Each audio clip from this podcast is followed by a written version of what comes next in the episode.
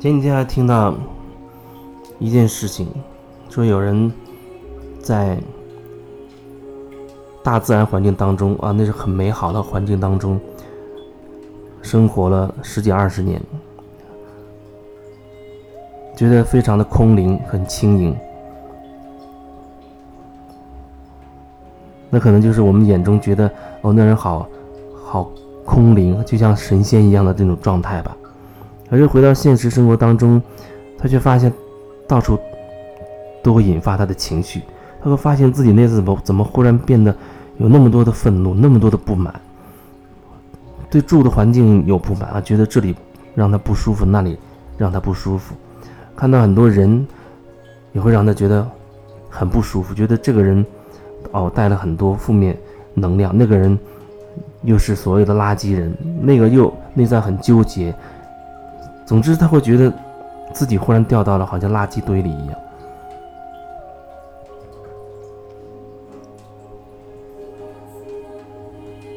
我要重新再说，很多时候人就是只要好的一面，只要好的一面。那只要好的一面，无论你是无意识的无名的状态，还是你觉得自己是有意识的，啊，你是属于走在灵性或者修行路上的，都是一样的。就像是为什么这世界会设置这么多规则、这么多标准？看起来大家都觉得，因为我们要好的，我们要要过美好的生活呀，我们要追求一些好的东西。有了标准，我们才能按照那个标准去做到标准之上啊，这样大家就会总体会提升，会变得更美好，世界变得更好啊。然后我们我们会以那个标准来界定，那标准以下我们尽量要能避免。不让自己做标准以下的事情，让自己始终处在一个向上的啊，向美好状态追求的那样一种状态。给这世界慢慢变成什么样子呢？你又慢慢变成什么样子了呢？你会发现，这世界上各种的混乱越来越多。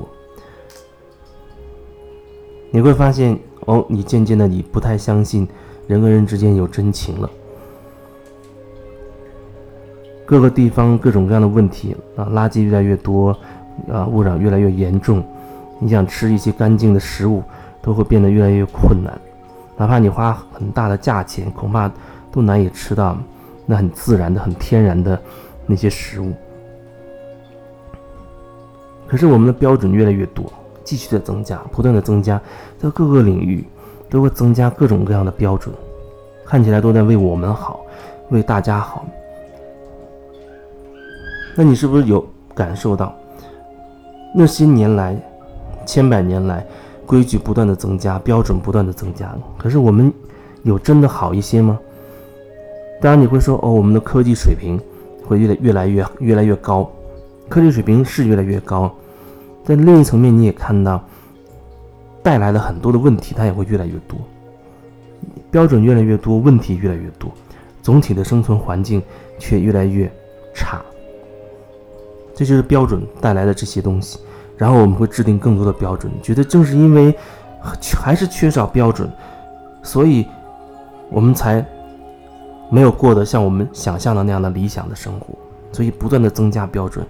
增加各种各样的规定。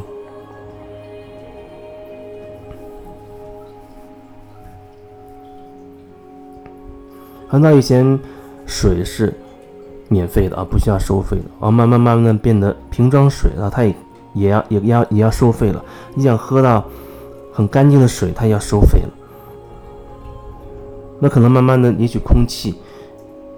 你想呼吸到很自然的、很干净的空气，它也变得需要你付出代价。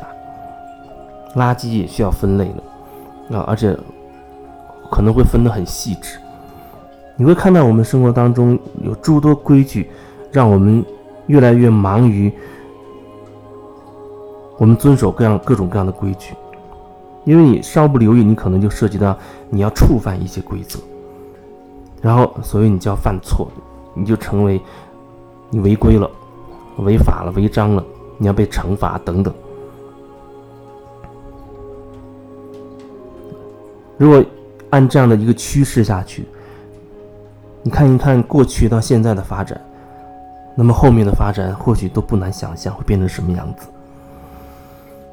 我们就是用这样的规矩，不断增加的规矩，把自己牢牢的给捆死。可能有人他会完全不理解，他会觉得，那如果没有规矩，那岂不是更加的天下大乱吗？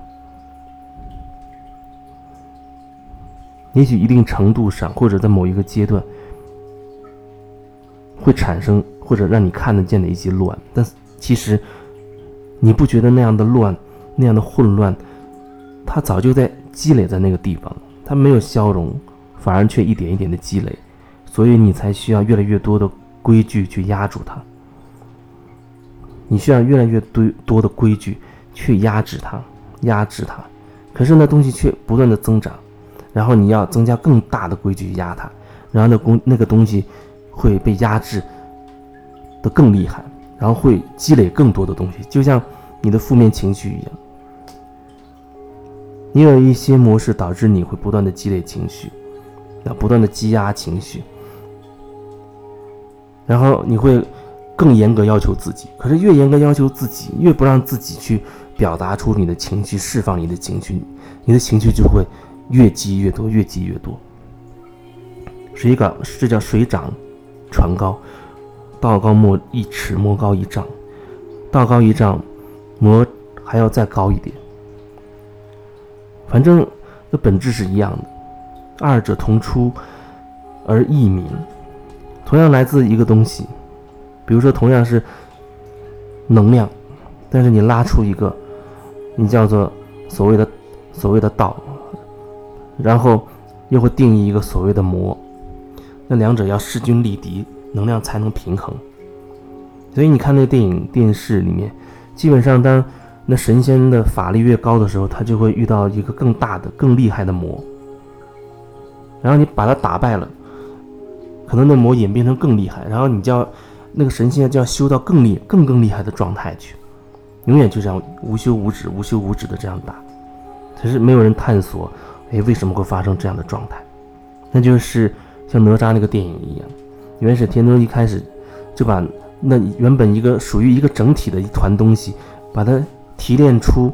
两个，把它分裂成两个，一个还把它定义成好的，叫做所谓的灵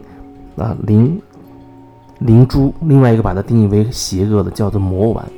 然后还要灭掉那个魔。